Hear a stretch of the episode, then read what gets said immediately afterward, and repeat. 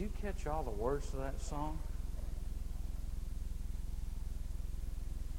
Boy, I want to tell you something. If we ever get there, we'll have revival. Goodbye to me. Goodbye to what I think, and goodbye to what I feel, and goodbye to what I want. Yes, Lord, I take what you've got for me. I have grown to love at a distance and just to meet a few times Jim Cymbala.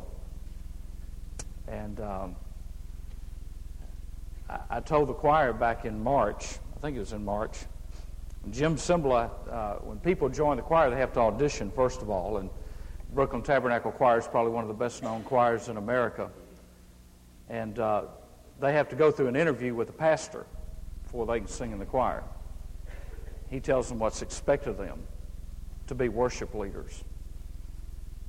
And, you know, everybody loves Jim Cymbala because he's just, he's just this little meek and mild little white guy in a multicultural church. I mean, he just, he doesn't fit.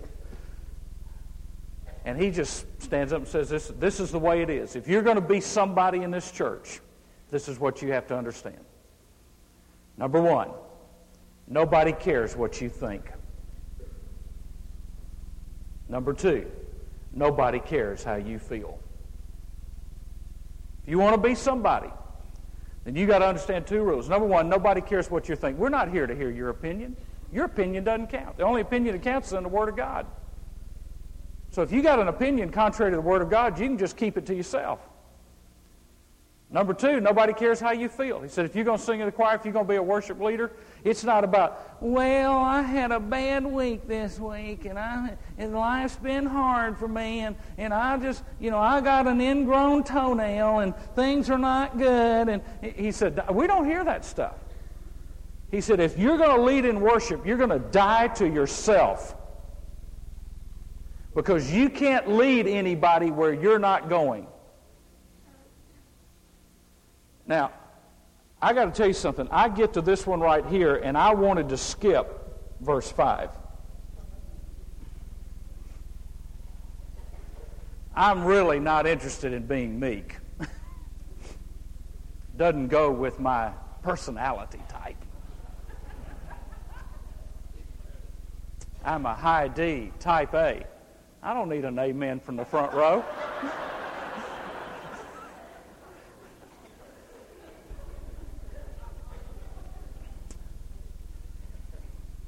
I'm high D. Person that gave me my personality profile had scared them to death. Man, you're so high D, it's scary. Elmer Towns was at our church, and he gave us a, a, a spiritual gifts test.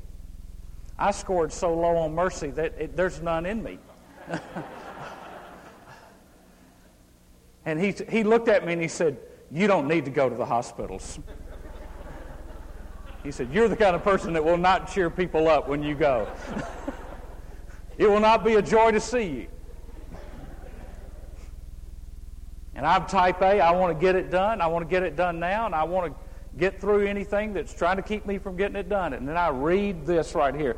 I, I can understand. Blessed are the poor in spirit, those who are bankrupt.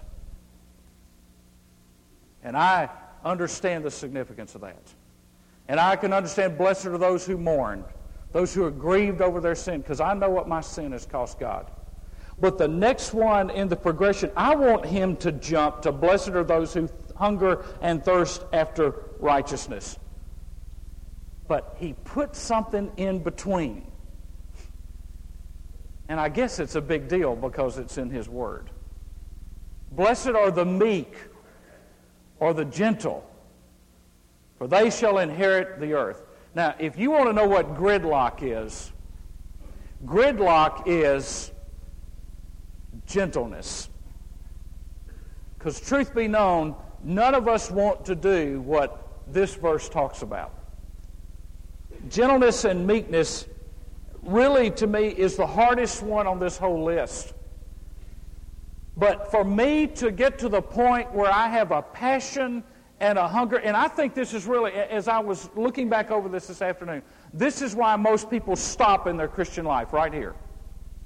They can admit that they're sinners. They can admit that they cannot save themselves. They can admit that they're desperate for God. They can admit that they've grieved God. And they want to hunger and thirst after righteousness, but they hit a roadblock. That roadblock is we don't want to be meek. Because we've interpreted meekness as weakness. If I'm meek, I'll be run over. I read a lot of leadership material. I have yet to read a book on leaders or meek people. I've read Swim with the Sharks. I've read Win by Intimidation. How to Push Your Way to the Top. I mean, all those titles. And I mean, you go to a secular bookstore and they will grab those books up. I, it will never make the bestseller list. If you want to be a great leader in the eyes of God, be the meekest person on the face of the earth. That doesn't sell. Because we think meek is being naive. We think it's impractical. It's not possible in the world in which we live. You see, the way to, to, to get ahead is to push through and to climb. And if you want to know what the principle of the Beatitudes is, take, take everything that the world says about how to succeed in life and reverse it. And when you reverse it, you will find these words Blessed are the meek, for they shall inherit the earth. Now, I want us to look at gentleness, first of all, as a position of power, and it is power under authority. Power under authority, an attitude of submission. Jesus said of himself, I am meek and lowly in spirit. Numbers says, the book of Numbers says that Moses was the meekest man on the face of the earth. Now that's hard to imagine because Moses stood up before the most powerful man on the face of the earth, Pharaoh, and said, God sent me to tell you, let my people go, and I'm not taking no for an answer. We don't normally associate Moses with meekness, but it is this inner quality and disposition of spiritual poise and strength. When I have meekness, I have authority because there's an inner disposition, not of a wimp, not of a wallflower, but of a boldness that comes through surrender and submission to the Lord Jesus Christ. The boldness is not in our personality. The boldness is not in our style. The boldness is in the Holy Spirit of God working through us. So, what it means in, in one way is if I'm strong, in the Lord, I don't have to go around telling people that I am. If my strength is in God and my power is in God, then I, then I don't have to tell people that that's where my power comes from.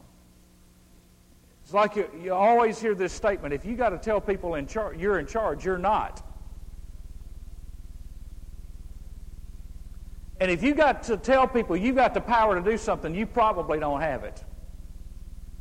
Because this is a power that is put in us by the Holy Spirit. So I've recognized spiritual bankruptcy. I've recognized my sin and I've mourned over it. Now there's gentleness and meekness, which means I don't have any room for arrogance or pride because I know who I really am, regardless of my personality type.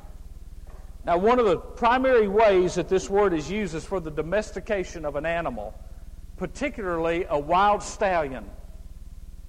Now, I've never tried to break a horse. I try to pet them, and I try not to stand behind them. It's normally a good rule of life. But I know that there are four things that you've got to do to break a horse. Number one, you've got to catch him. I mean, that makes sense. You've got to catch him. And after you catch him, you've got to corral him. Then you've got to correct him and then you control him with a bit in his mouth. So, what God has to do to put meekness in us is He's got to catch us. And by the way, He always does. Then He's got to corral us, box us in, make sure that we can't run find another road of escape, one more option besides trusting God, and He keeps pulling the rug out from under us. Then He corrects us, oftentimes by His Word, sometimes by circumstances, but then the Holy Spirit takes over to control our behavior. Thus, we are domesticated. And blessed is the person who allows the Spirit of God to control him. That's what meekness is. It is control our power and our passion by the Spirit. And listen, if we are not ruled by the Spirit, we will be ruined by our own spirit. If you and I are not ruled by the Spirit of God, then ultimately, at some point in our lives, we will be ruined by our own spirit and by our own disposition. In 1 John, it says of Jesus, As he is, so are we in this world. Nine words, three phrases. As he is, so are we in this world. As he is. Jesus said, I am meek and lowly of spirit, or I am meek and lowly of heart. So are we. So the question we have to ask ourselves is when people look at me, do they think I'm meek and lowly of heart? Not only is it power under control, secondly, it's a soothing response.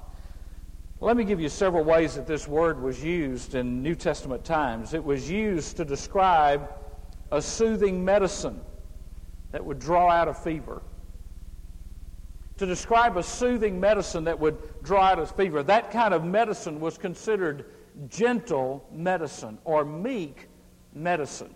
We call it powerful medicine today. But in that day, they called it meek medicine. It was use of words that can calm a hostile situation. Somebody that can walk into a hostile situation and calm the room. Now, many of us were not here, but there was a day in the life of this church this is where you remember your heritage, church family. There was a day in the life of this church where there was a gentleman named Mr. Height. And when Mr. Height would speak in a business meeting or a deacon's meeting, the room calmed down. Why? Not because he was a giant, powerful man that could beat the stew out of everybody in the church, but because he had a gentleness and a meekness from the Holy Spirit that when he spoke, everybody stepped back and thought about their actions. There are just some people that God gives the ability to bring calming, soothing words into a tough situation. That's gentleness. Those who are gracious and treat others with dignity were considered gentle people. Psalm 25 and verse 9 The meek he will guide in judgment, and the meek will he teach his way. Not only is it a soothing response and power under control, but it is a Christ like attitude. I, I, love this. It's one of my favorite quotes by Vance Havner. A bulldog can whip a skunk, but it's not worth it. Some of you get a hold of that one somewhere along the line. But I especially love this quote by Gen- General George Patton. Patton would probably not be considered a meek person, but he said, Never fight a battle you won't gain anything by winning. In other words, what Patton was saying was that's not a hill worth dying on. Some stumps you can blow up, and some stumps you can go around. And meekness knows when you blow up or when you go around. There's some issues worth fighting over, and there's some things that, you know, I'm not going to fight with you about that. I, am not going to argue with you about that. You know, uh, one of my favorite stories of Ron Dunn is he says somebody come up to him and say, "Well, what do you believe about so and so?" He said, "I believe whatever you believe." And they said, "Well, you don't know what I believe." He said, "No, but I don't want to argue with you." You see, it is a Christ-like attitude. James chapter 3, verse 16, "For where jealousy and selfish ambition exist, there is disorder and every evil thing." James chapter 1 and verse 12 says, "Humbly accept the word planted in you. The word humbly is the same word as gentle, it means to be teachable. Have you heard the story about the little boy and, and he was playing football in a co ed little football league, kind of like an upwards program? And, and so this girl has the football and she goes racing by him and he's just standing there. And the coach, a godly man, full of faith, wisdom, and the Spirit, says, Why didn't you tackle her? And the little boy says, I didn't want to hurt her. In the next frame of the cartoon, the little boy's sitting on the bench, and there's a little thought box over his head, and it says, I've been benched for unnecessary gentleness. Colossians chapter 3 and verse 12. Turn there if you would. Colossians 3 and verse 12. This is the Christ like attitude. Colossians 3 and verse 12.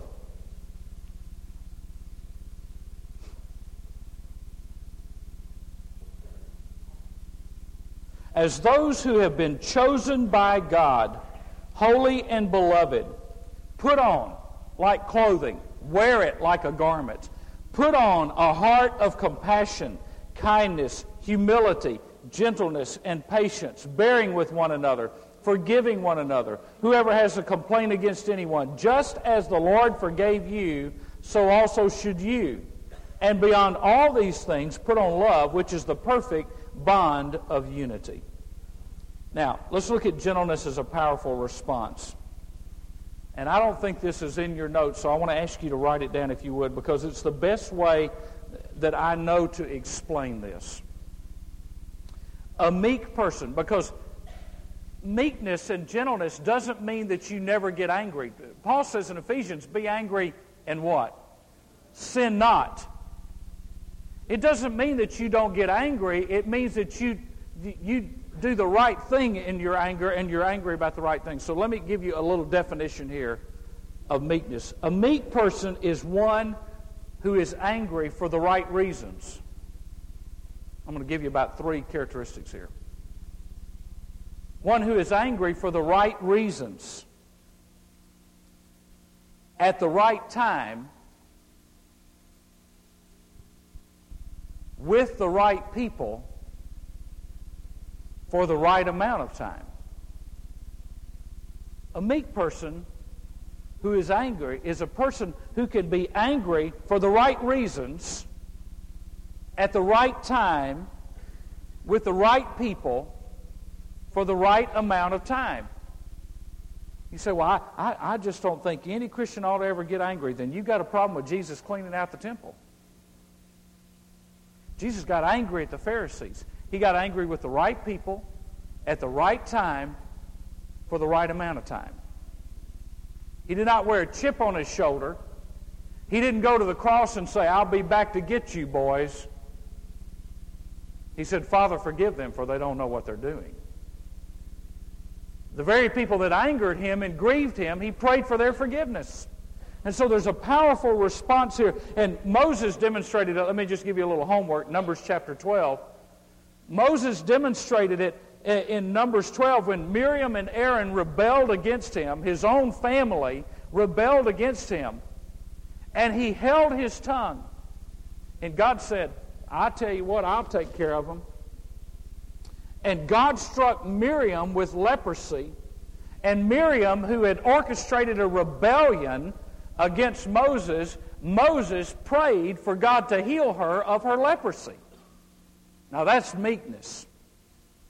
You know how we would respond Lord, let her suffer for what she's done to me. She deserves it. Serves her right. Eye for an eye and a tooth for a tooth. And so I want to take you to the application of blessed are the meek, and it's found on down in Matthew chapter 5, beginning in verse 38. Remember, we talked about in, in the previous message that when Jesus gives a point in the Beatitudes, oftentimes in somewhere in chapters 5, 6, and 7, he illustrates that point and exemplifies it or illustrates it or talks about it and shows us how it bears itself out. Matthew 5, verse 38. You have heard it said, an eye for an eye and a tooth for a tooth. But I say to you, do not resist an evil person. But whoever slaps you on your right cheek, turn the other to him also. If anyone wants to sue you and take your shirt, let him have your coat also. Whoever forces you to go one mile, go with him too. Give to him who asks of you, and do not turn away from him who wants to borrow from you. Now, let me just stop right there and say here was the, what the Pharisees had set up their rules. There's 613 regulations. And the Pharisees, see, the Roman soldier had a right to go to a Jewish person and say to them, You carry my coat, you carry my bag, you carry my packages. And they were under law obligated to carry that for one mile. And so Jesus said, You go beyond the law. And when it gets to the point where that Roman soldier says to you, All right, you can lay it down now. You've carried it your mile. I'll go find some other Jewish person, and he'll have to carry it for me because I'm going to treat him like a slave. Jesus said, I tell you what, you tell him, you get his attention by saying, No, I don't mind. I'll carry it another mile. It's no problem. Totally against the grain of just doing what you had to do to get by. And so he picks up and he says, You've heard it said, you shall love your neighbor and hate your enemy. But I say to you, love your enemies and pray for those who persecute you, so that you may be sons of your Father who is in heaven. For he causes his sun to rise on the evil and on the good, and sends rain on the righteous and the unrighteous. For if you love those who love you, what reward do you have? Do not even the tax collectors do the same? If you greet only your brothers, what more are you doing than others? Do not even the Gentiles do the same? Therefore, you are to be perfect as your heavenly Father is perfect. Here's what Jesus is saying He says, You've heard it said, but I say unto you. Jesus is telling us that the way that you know how your walk with God is, is not so much by your actions, but by your reactions when things don't go your way. It is not so much how I act, but how I react. And most of life is reacting. About 90% of life actually is reacting to our environment, to our culture, to our circumstances. And he says, in your reactions, this is the way I want you to live. And so I want you to look at the three things that he says. And this bothers me. I wish Ah, I'm going to have a talk with the Lord about this one. And He's going to tell me, I told you when you're on earth. I don't know why you're arguing with me now. Number one, love your enemies. Anybody here have a problem loving your friends? I have any problem loving my friends. I mean, people that treat me nice, people that, that write me nice notes, I love them. I tell you, it's that person that writes that anonymous letter I have a problem with. You know, loving your enemies. Who wants to love their enemies? Nobody wants to love their enemies, and yet Proverbs 25 21 says, If your enemy is hungry, give him food to eat, and if he is thirsty, give him water to drink. Now, drop back to verse 43 and look at what Jesus does. He does two things. First of all, he says, You shall love your neighbor. He is quoting Leviticus 19 18. He's quoting Leviticus chapter 19 and verse 18. But when he says, and hate your enemy, he's quoting a teaching of the Pharisees. They added to the Word of God and said, You love your neighbor, but you can hate your enemy. The Pharisees said that. Jesus said, That's not the way it is. What Jesus was saying was, uh, I, from my lips to Moses' ears to his hand, he wrote down, Love your neighbor. That's what I told Moses. Uh, I don't know who the smart aleck was that added in, Hate your enemies, but that didn't come from me. So don't you do it. Don't hate your enemies. Now, notice he does not say, Love the way your enemies treat you, or love the way your enemies talk about you. He just says, love your enemies. Chuck Swindoll says, true love sees beyond the treatment it endures. Love does not need agreement to proceed. Love goes against all odds. Someone has defined agape love. In fact, it was my college Bible professor said agape love is to want the best for somebody else regardless of their merit or your cost. And I want to tell you something. Only God can give you that kind of love. Only God can give you that kind of love. How can you tell if you love your enemies? Here's the, here's the litmus test. This one hurts. What you would do to them if you didn't think you'd get caught. That's how to tell if you love your enemies. What you would do to them if you didn't think you'd get caught. Because that's really where your heart is. Secondly, not only does he say, love your enemies, well, no, let me, let me pick up right here in verse 45 before we go to that. Verse 45 So that you may be sons of your Father who is in heaven. Now, the Aramaic, which is what Jesus spoke in, the, the language of the people, would read like this So that you may be father like. So that you may be like God your Father. If you want people to see what God is like, then do this love your enemies, love those that have mistreated you, love those that have hurt you.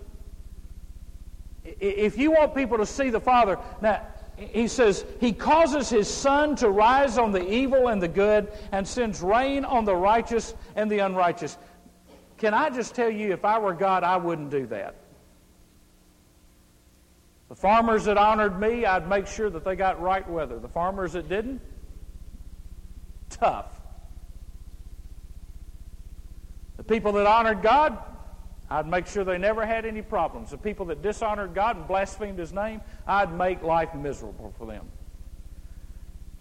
But last time I checked, He didn't let me have that choice. And so He says, if you want to be godlike, you don't have the attitude that you'll never let anybody get away with anything. If you want to be godlike, godlike is that you love your enemies. There's a pastor in Oklahoma I got a call from one of his staff members one time who used to work uh, with me in another church, and uh, he said, Man, I, am really bothered. And I said, Why? He said, I was in a meeting, and he said, My pastor just ran you down the river. And I said, Oh. And he said, uh, he said, he said in that meeting that he will do everything within his power to keep you from ever preaching in Oklahoma again.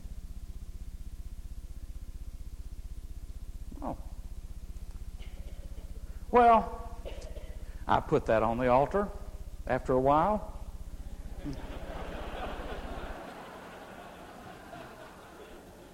I didn't do it in that moment, I can tell you that. My first thought was, well, I wonder if he's ever coming to Georgia. But I put that on the altar. So I'm standing around in Houston, Texas minding my own business. And this kid in his 20s, kid in his 20s, God, that sounds horrible. This young man in his 20s comes up to me and he says, uh, You Michael Catt? I said, Yes, I am. He said, Well, I'm here at this conference. He said, I'm so and so. My dad is so and so. And it was that pastor. And he said, uh, I wanted to meet you. Now, when he said, I wanted to meet you, I had no idea why he wanted to meet me. I don't know if he wanted to see if I had 666 across my forehead. and he said, Do you know my dad? And I said, Yes, I do. I said, How's he doing? He said, He's doing great. Church is doing great. I said, Would you please tell him that I said hello and that I'm praying for him? Now, I want to tell you something. There was a day when I couldn't do that. But you know, if I'm going to be godlike, I, I've got to do what I don't feel like doing. God didn't ask me to feel like doing this. He said, as an act of your will, you do this. Get this in line. Start acting this way. And, and I, I, tried to tell the guy, I said, Your dad's a great man. He's built a great church. And, you know, I, I guess when I realized that it was okay for me to do that is when Paul said, I don't even judge myself. We'll let the Lord settle the accounts when we get to heaven. Because God didn't call me to defend myself, and God didn't call me to defend what I do or why I do it. God just called me to be faithful to the Word, and He'll take care of my reputation. Secondly, he says, pray for your enemies. Now, dead gummit, loving them is enough.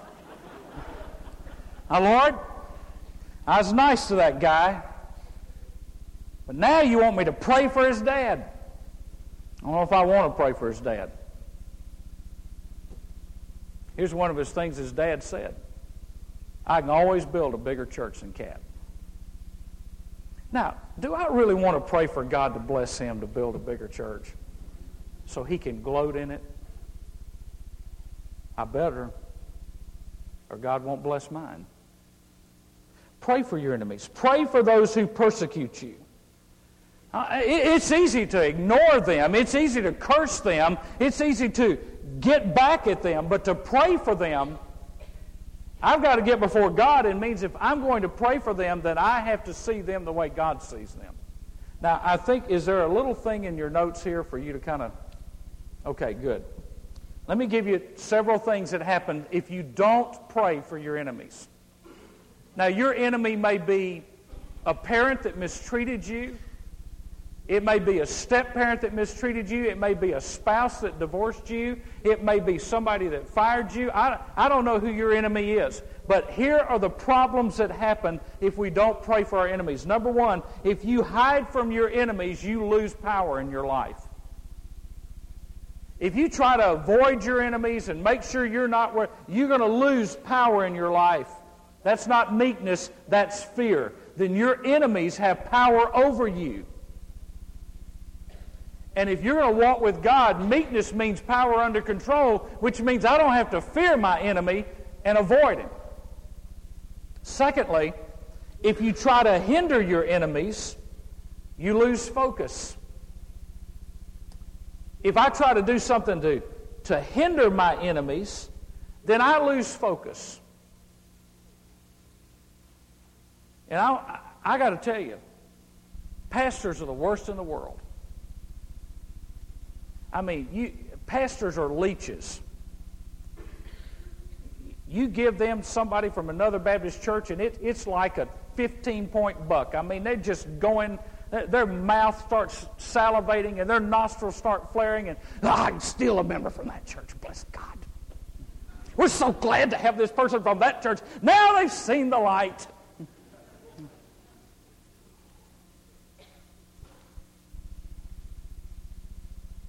I want to tell you something, folks.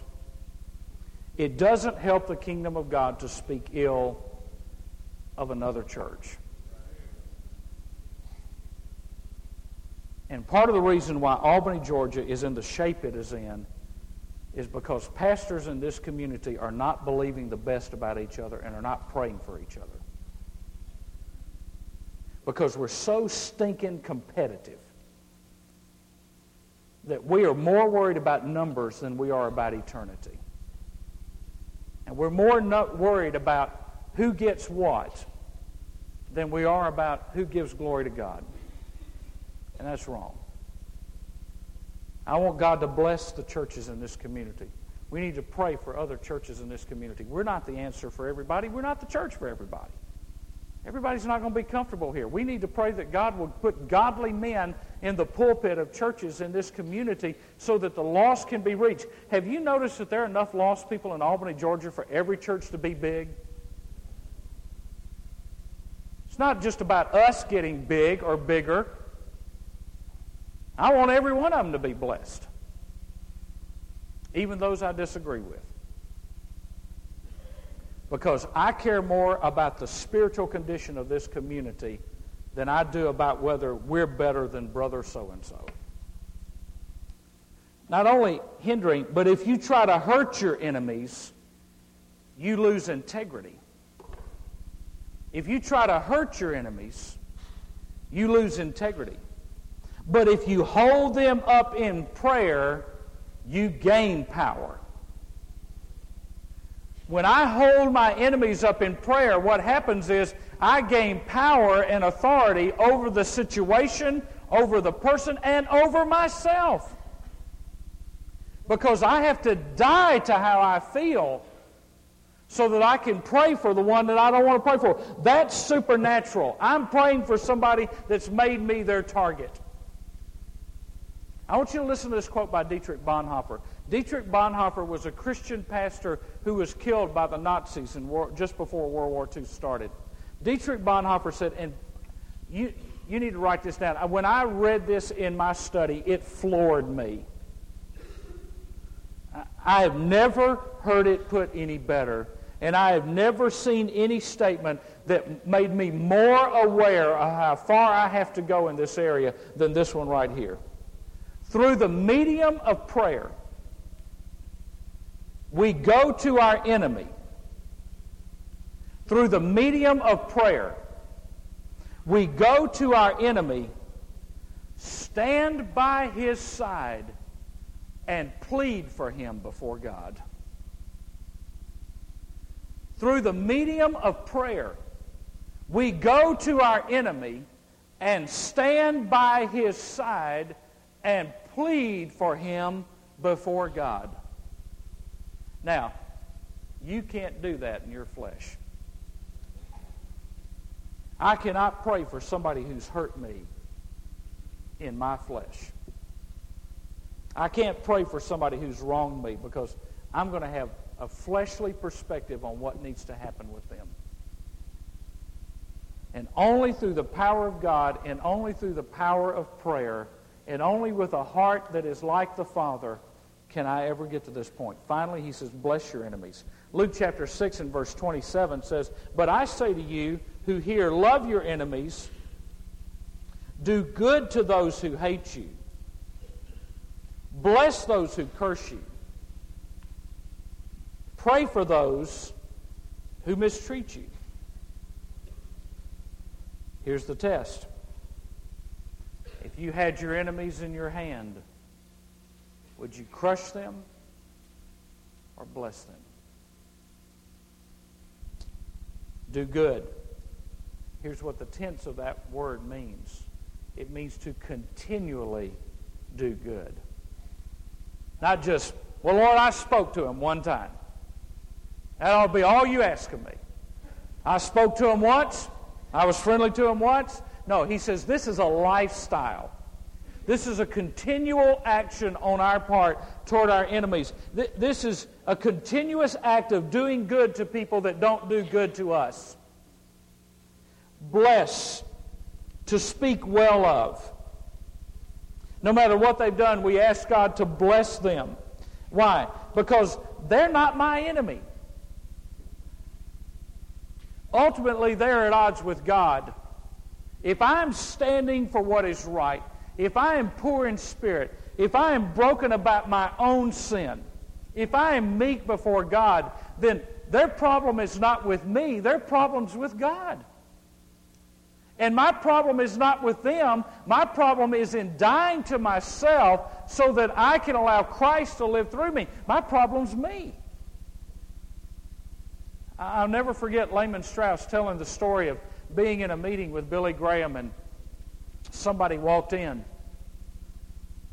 and said, Did you hear about so and so? And it was a, at that point, or in the, in the 50s, I think, a, a famous uh, pastor who had just fallen into sin. And everybody was sitting around the table, and, and Dr. Strauss, in, in, his way, I'll, I'll paraphrase it in my way, it's like throwing a, a bone to the dogs. I mean, they just devoured this guy's reputation.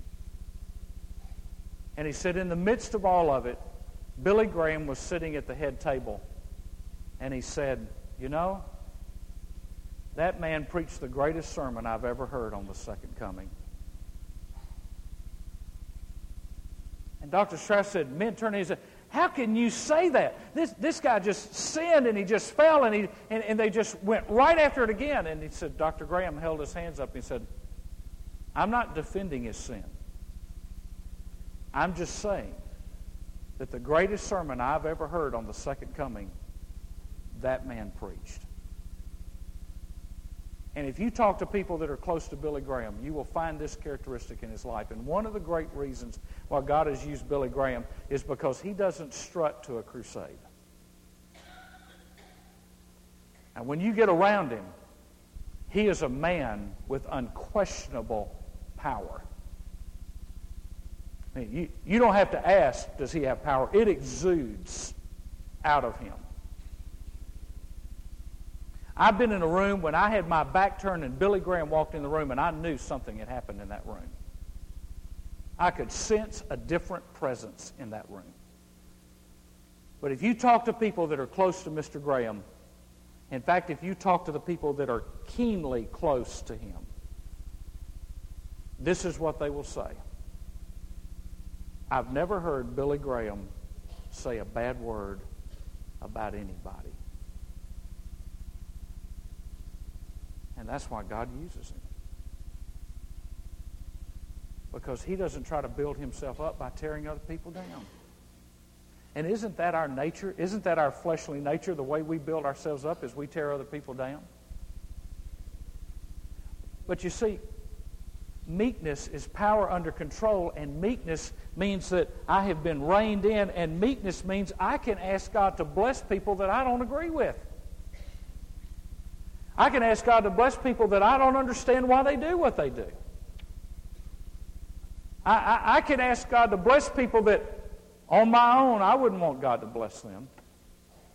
But you see, the only way I can ask God to bless them is if, first of all, I've loved them, then I've prayed for them. Then, and only then, can I bless them. Now look at the result. For they shall inherit the earth. He's not talking about land as much as a quality of life while we are here on earth. It, it, the word inherit means to receive a possession or an allotted portion. The Greek is emphatic. They and only they will inherit the earth. Now, I, I, I lived in Oklahoma twice. I told God if He never made me go back there until the new earth and the new heaven. You know what Oklahomans are called? Sooners. You know why they're called Sooners? Land grabbers, law violators. They were called Sooners because there was a day when the federal government opened up the border of Oklahoma and said, at this point, you can come across and stake your claim. And the reason they're called Sooners is because they would not obey the law. They would not do what was right. They would not wait until the allotted time. They just took off, snuck across the border, snuck past the United States Army, and went out and grabbed land, which in effect was grabbed illegally. And a lot of, I mean, we're, we're Sooners. we broke the law. I want to tell you something, folks. I'll inherit a lot more land by waiting on my time with God. Vance Havner said when he used to walk, when he didn't walk in cemeteries, said the reason he walked in cemeteries because nobody talked back to him. He said sometimes I would be in a city and I would be walking in a nice neighborhood with these huge million dollar homes. He said, Sometimes I'd walk by and I'd think about my little apartment in Greensboro, North Carolina, and it was a little apartment up a dark stairwell. Havner didn't own a car until he was 65, never owned a home, kind of a nomad. And he said, But I'd walk by these big homes with these palatial yards and all these things. And he said, I'd point at it and said, Now, Lord, in the new heaven and new earth, I'll take that one. He said, At times I wanted to go up and knock on the door and say, Excuse me, but would you please take care of my house because in the new heaven and new earth, I'm going to be back and I'm going to have to move you out because it'll be mine. God never shortchanges people who are meek and lowly in heart. Greatest example I know of this is David.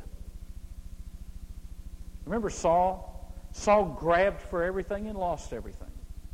Saul tried to fight King David. He tried to kill him. He tried to push him aside. David was his enemy. And when David had the chance to slay Saul, he did not do it. He said, I'll not lay my hand on God's anointed. David was already the anointed of God. Samuel had already told him, You're going to be the king. God's taken his hand off of Saul. David could have justified it and said, I tell you what, if God's taken his hand off Saul, look at what Saul is doing to the people. Look at how the nation is going downhill. I can hasten this process and kill Saul in this cave right now. And then I'll take over the throne and things will be better. But when David had the chance to take the throne by force, he did not do it. He waited. And when Saul was killed in battle, because Saul violated everything God told him to do, David wept. Because Saul and Jonathan were dead. Later on in David's life, David asked a question Is there anybody left in the household of Saul? And there was one. And that one was called in, and he thought he was called in because David was going to make sure that everything that was related to Saul and anything that had had contact with Saul would be destroyed. And David called in the relative of Saul and he blessed him. And he let him eat at his table. You know why David was a man after God's own heart? Do you know why Israel has never had the land that they had under David? Because David treated his enemies the way God would have treated them if God had been there. David was great because he did not treat Saul the way Saul deserved to be treated. He treated Saul the way he thought God would have treated Saul. And even when his own son rebelled against him, and his son died, and his servant said, We've taken care of your son, he's dead. David wept and said, I would have rather died myself and let my son have the kingdom that he was trying to steal from me than for him to die. That's a person after God's heart. And the only way we get to be like that is when we become father like, like God.